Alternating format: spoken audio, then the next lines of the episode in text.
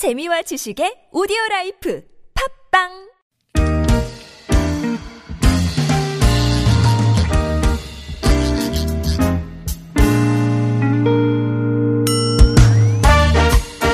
자, 서울 속으로 2부 시작됐습니다. 아, 오늘 노무 상담으로 함께 하시는 목요일입니다. 이원석 노무사와 또 한 주 만에 다시 뵙네요. 어서 오십시오. 네, 안녕하세요. 잘 지내셨습니까? 아, 예, 덕분에요. 노무사님이 저희 방송 특집 방송 때 출연도 하셨어요. 그렇죠. 네. 미리 녹음을 하나 네. 해주셔가지고, 예. 노무사님의 또 푸근한 음성으로 많은 분들 위, 위로 받으셨습니다. 예. 미니 오이버님 추석 연휴 길었지만, 어, 다크서클이 발등까지 내려왔지만, 오늘도 밀린 집안이라면서 듣고 있습니다. 힘을 내야죠, 유유 하셨네요. 뭐, 이렇게 왔다 갔다 하는 거리가 좀 기셨나요? 평소보다는? 아니요, 저는 뭐, 그, 다 가까운 곳에들 계셔서 음. 예. 멀리 가지는 않았고요. 예. 예. 그냥 가서 가족들하고 편안하고 즐거운 시간을 보냈습니다. 송편도 만들고. 지난주에 이제 예고하셨던 대로 이제 동선이 뭐 그다지 저 예상하시는 많은 다른 분들에 비해서 길진 않으셨지만 네. 네. 좀 아무래도 피곤한 감이 없지 않으셨을 텐데 예. 방송 딱 이제 온에어 불이 들어오니까 아주 이게 요- 용기 백배 해주셔가지고 예. 더 든든한 마음입니다. 고맙습니다. 자, 구글 플레이나 애플 앱스토어에서 TBS 앱 내려받아 설치하시면 무료 메시지 보내실 수 있고요. 샵 0951번 단문 50원 장문 100원 유료 문자 또 카카오톡은 TBS 라디오와 플러스 친구 맺으시면 무료 참여하실 수 있겠습니다. 도 도겸님, 네, 도 영어로 쓰셨는데 아이디를 도겸님 같아요. 사업주가 바로 해고를 할 경우에는 해고 예고 수당 신청이 가능합니까? 해고 통보를 한 달이란 시간 없이 바로 했을 때요. 그런데 사업주가 자기는 해고한 적이 없다 이런 식으로 잡아떼면 어떤 식으로 증명할 수 있습니까? 이렇게 질문하셨습니다. 네. 한 달 전에 예고를 해야 되죠. 해고를 할 때에는. 그리고 한 달 전에 예고하지 않을 땐 한 달분의 통상임금을 지급해야 하고요. 여기서 좀 이제 오해하기 쉬우신 게 이런 경우 있죠. 한 달이 아니고 한 15일 전에 예고하면 15일치의 해고 예고 수당만 지급하면 되느냐? 그건 아닙니다. 네, 한달 전에 예고를 하지 않으면 무조건 한 달치. 예, 그런데 지금 질문 주신 내용은 사업주가 자기는 해고한 적이 없다고 잡아떼면 어떡하냐 이렇게 말씀하셨는데 네. 어, 실무적으로는 굉장히 많이 일어나는 일이에요. 네. 이게 잡아뗀다기보다는 진짜 현실적으로 누가 먼저 그만두겠다고 한 건지 그만두라고 한 건지 네. 밝히기 어려운 경우가 많습니다. 일을 하다 보면 의견 충돌이 있잖아요.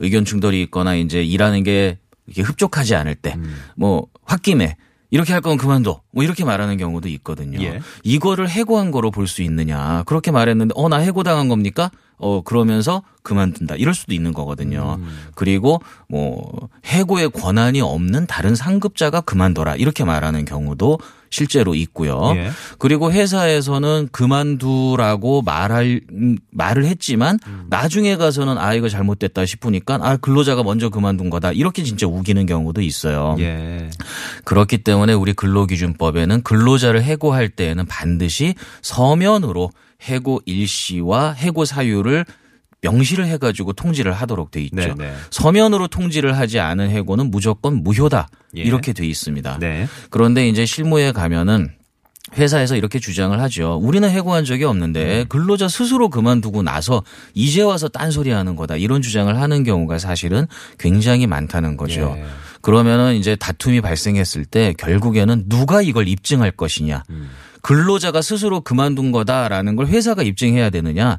아니다. 회사에서 나를 그만두라고 했다라는 걸 근로자가 입증해야 되느냐. 이게 이제 문제가 되는데 예, 이론상으로는 이 근로관계의 종료를 주장하는 회사에서 입증을 하는 것이 맞습니다. 네. 사용자가 입증을 해야 된다라고 되어 있는데 실무적으로는 근로자에게도 상당히 많은 부분을 입증하도록 요구하는 게 현실이에요. 예. 그러니까 회사로부터 어떤 방식으로 해고 통보를 받았는지 그리고 왜 받았는지 이런 것들을 근로자가 진술을 하도록 하는 것이죠. 네, 그래서 가장 중요한 부분은 근로자 입장에서는 이렇게 다툼이 생길 거에 대비해서 항상 사용자로부터 해고의 의사 표시를 받았을 때에는 말로 하지 말고 예. 서면으로 해고 통보를 해달라라고 요구하는 게 제일 좋고요. 예. 그리고 서면으로 통지될 때까지는 계속 출근하는 게 가장 올바른 대처라고 볼 수가 있어요. 음. 예, 예. 그런데 현실적으로 그렇게 되지 않았을 때 네. 어, 일단 그만둔 경우에 근로자 입장에서는 입증할 방법이 없는 경우가 많단 말입니다. 예. 그럴 때 대비해서 서면 통지를 받지 않은 경우에는 음.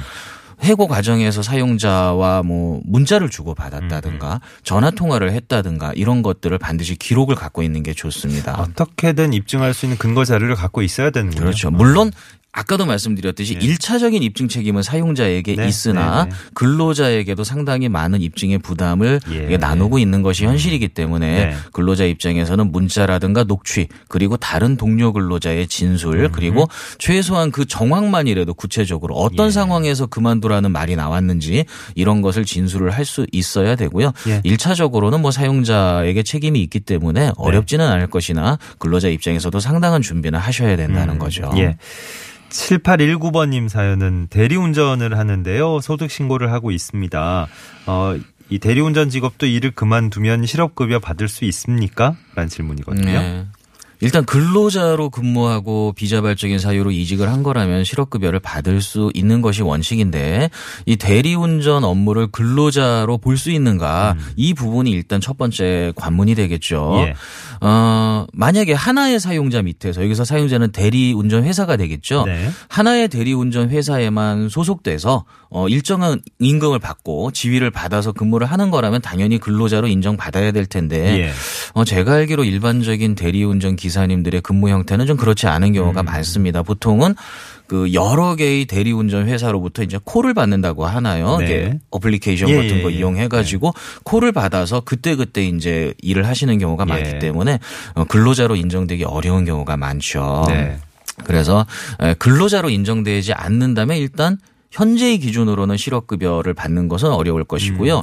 어, 다만 이제 한 가지 다행스러운 것은 우리가 이제 이런 대리운전 기사님이나 어, 택배 기사님들 또 보험 모집인들 같은 이런 분들을 우리가 이제 특수 형태 고용 근로자라 그래가지고 네, 네. 근로자성을 인정하기에는 아직까지는 좀 부족한 음. 면이 있지만 각종 사회보험 혜택은 우선적으로 좀 적용해야 어, 되지 않겠냐는 예. 논의가 계속 있거든요. 예. 그래서 어 산재 보험의 경우에는 이 대리운전 기사님들도 이미 적용이 되고 있습니다. 아, 이거 뉴스 본 것 같아요. 그렇죠. 네네네. 그래서 뭐 대리운전 기사님들이나 보험 예. 모집인 그 이런 분들은 어, 최근에 산재보험의 혜택을 받게 됐고요. 예. 어 다행스럽게도 이제 고용보험 같은 경우에도 네. 이제 혜택을 받을 수 있을 것으로 이제 그렇게 됨, 이제 지금- 판단이 돼요. 지금 물어보신 실업급여. 네. 네. 그래서 이제 지금 논의가 돼가지고 이제 정부에서는 그런 안건이 지금 이제 논의가 돼서 통과가 됐고요. 예. 아마 빠르면 내년쯤부터 에, 우리 대리운전 기사님들도 실업급여 음. 혜택을 받을 수 있는 길이 열리지 않을까 이렇게 예상을 하고 있습니다. 네네. 그러니까 현재는 조금 이제 고용보험 쪽에는 예, 그렇죠. 사각지대 있지만 지금은 아까 말씀드렸듯이 이제 하나의 회사에 소속돼서 근로자로 인정되거나 그러니까요. 아니면 자영업자 고용보험에 별도로 가입하거나 아, 예. 자영업자로서 네네네. 그런데 어 일반적인 대리운전 기사님들에게는 조금 적용되기 어려운 것들이죠. 음. 예. 0279번님은요, 한 회사에서 16년째 일하고 있습니다. 어, 2년 전까지는 1년에 휴가가 5일이었어요. 오, 16년째 일하고 계신데, 그 후로 연차를 5일 더해서 지금은 12일입니다. 직원 수는 6명이고요. 그런데 이 중에 두세 명 정도는 다른 법인에 직원 등록이 돼 있어요. 기본 연차가 최소 몇 명부터 적용 가능한 겁니까? 하셨습니다. 네. 어, 일단 그 부분 먼저 말씀드리면 연차유급 휴가는 5인 이상 사업장에 적용이 되는 것이죠. 지금 말씀 들어보니까 6명인데 두세 명이 다른 법인으로 등록돼 있다니까 지금 근무하시는 그 법인에는 어, 한 3명 정도, 음. 3, 4명 정도 근무를 하고 계시는 5인이 상황. 안 되는 거니까 이렇게 지금 연차가 부여되는 거 아닌가 뭐 이런 생각을 그런지도? 모르겠습니다. 5인 이상 사업장이라고 가정한다면 예. 음. 지금 10여 년을 근무하셨으니까요. 16년 근무하셨으면 연차는 처음에는 15일이지만 2년마다 1일씩 올라가기 때문에 아마 네. 25일 정도가 돼야 정상이 아닌가 예. 생각되는데 어, 상당히 적게 받고 계신 거죠. 만약에 회사에서 아 우리는 어, 두세 명은 다른 법인 소속이기 때문에 네. 형식적으로 어, 지금 5인 미만 사업장이므로 연차 유급휴가 적용하지 않는다 이런 주장을 하고 있는 것이라면 뭐그 부분에 대해서는 검토를 좀 해봐야 되겠죠. 네.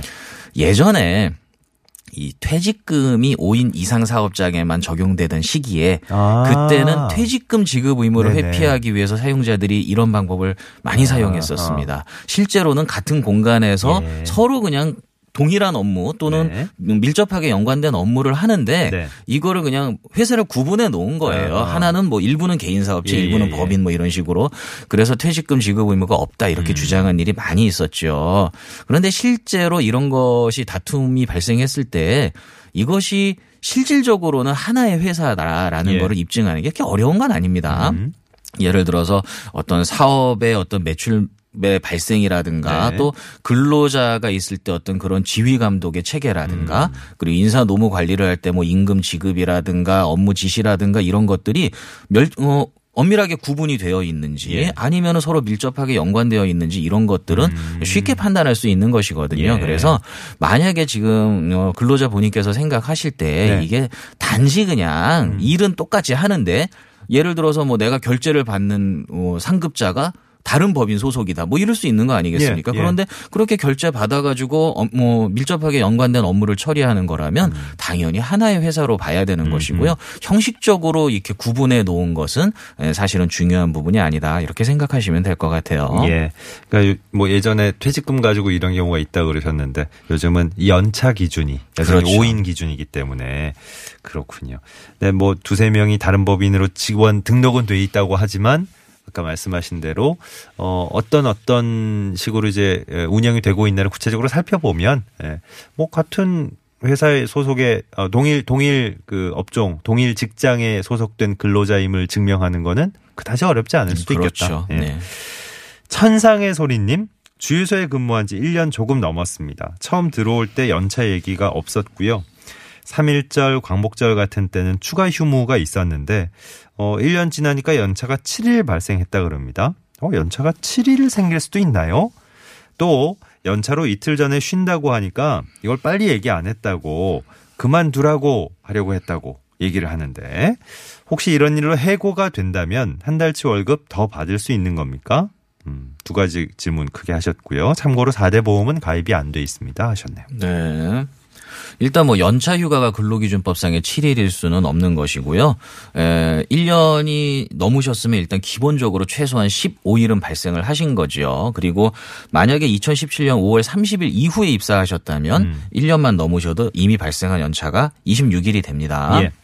그런데 에, 7일이 발생했다는 건 아마 이런 것이 가능성은 있죠. 그러니까 명절이나 이런 것또 공휴일 이런 날에 쉬는 것을 연차 휴가로 대체를 했을 수는 있어요. 네. 그러면 그 날들을 제외하고 남은 걸 계산하면은 뭐 7일이 나올 수도 있겠죠. 요거 이제 꾸준히 저희 방송 들으셨던 분들은 거의 외우실 네. 것 같아요. 하지만 그런 경우에도 꼭 서면 합의가 있어야 되는 거고. 그렇죠. 그죠? 예. 네.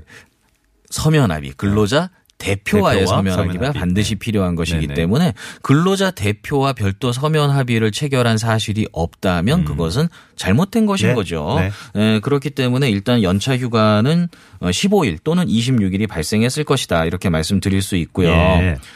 연차 휴가를 사용하겠다는 말을 이틀 전에 했다는 이유로 음. 해고를 당하셨단 말입니다. 어, 이런 것도 사실은 서면 통지를 해야 돼요. 그냥 네. 뭐 어, 이렇게 하려면 그만둬 이거는 소, 어, 소용이 없는 겁니다. 예, 그러니까 예. 일단은 해고는 소용이 없고요. 어, 계속 출근하시면서 아 정말 해고하려면 서면 통지해 달라고 요구를 하시는 게 일단 다시 한번 말씀드리고 음. 네. 이게 해고가 과연 정당할 수 있는가? 어. 근로자는 연차를 원하는 시기에 사용할 수 있습니다. 네. 하지만 회사 입장에서는 어, 근로자가 원하는 시기에 연차를 사용하는 것이 사업에 막대한 지장을 주는 경우에 여기서 단서가 막대한이 붙어 있어요. 음. 예. 막대한 지장을 주는 경우에 시기를 변경할 수 있다. 이렇게는 돼 있습니다. 네. 그러니까 다른 시기에 좀 사용해 달라. 너무 지금 사업에 지장이 있으니까 이렇게는 할 수 있는 것이죠. 음. 그리고 보통 일반적으로 취업 규칙 등의 연차 휴가를 사용할 때에는 뭐 한 3일 전에는 어 회사에 신청을 해야 된다. 예. 그렇기 때문에 그런 규정이 있다면 아 지금 시기에 연차를 사용할 수 없다. 나중에 사용해라라고 할 수는 있을 것입니다. 음. 예. 하지만 어 연차를 사용하겠다는 이유만으로 해고를 예, 해고를. 어. 예, 이것은 당연히 명백히 부당해고이기 때문에 예. 예, 이것은 뭐 해고하려면 한 달치를 주면 된다 이렇게 알고 계신 분들 많은데 네. 한 달치를 준다 하더라도 이것은 부당해고가 되는 것이기 때문에 예. 예, 이것은 뭐 그렇습니다. 이거 음. 부당해고죠. 네. 예. 아까 저기 뭐 16년째 근무 중인데 연차가 지금은 10일밖에 없습니다 하셨던 그 사연 듣고 태훈님이 어, 연차가 그렇게 계속 늘어나는 거면 연차에는 상한이 없습니까? 네. 30년 근무하면 뭐 계속 늘어나고 그런 건가요? 하셨거든요. 무한정은 아니고요. 2년마다 하루씩 늘어나는데 네. 현재는 25일이 한도로 돼 있습니다. 예. 자, 고용노동부 1350번 또 전화 120번을 통해서 각 자치구별 시민 명예노동 옴부즈만 제도 평소에도 이용하시면 좋겠습니다. 이원성 노무사 함께 해주신 노무상담을 여기까지 하도록 하죠. 오늘도 감사했습니다. 네, 감사합니다. 고맙습니다. 네, 고맙습니다. 어, 앞서 일부 때 나무 목요일 때 사과나무 얘기했었는데 예, 올라오는 태풍이 짜미가 이게 베트남에 있는 예, 장미과 나무라네요. 어, 이름은요. 네. 짜미가 일요일쯤 아마 일본으로 방향을 틀어서 다음 주 월요일에 일본을 관통할 걸로 예상이 되고 있습니다. 태풍의 간접 영향을 우리 남해안 쪽에는 조금 받을 것 같네요. 자, 9월 27일 목요일에 함께 했던 서울 속으로 물러가겠습니다. 성시경 씨의 잊혀지는 것들에 대하여 끝곡으로 전해드리면서요. 내일 아침 11시 6분에 다시 뵙겠습니다. 고맙습니다.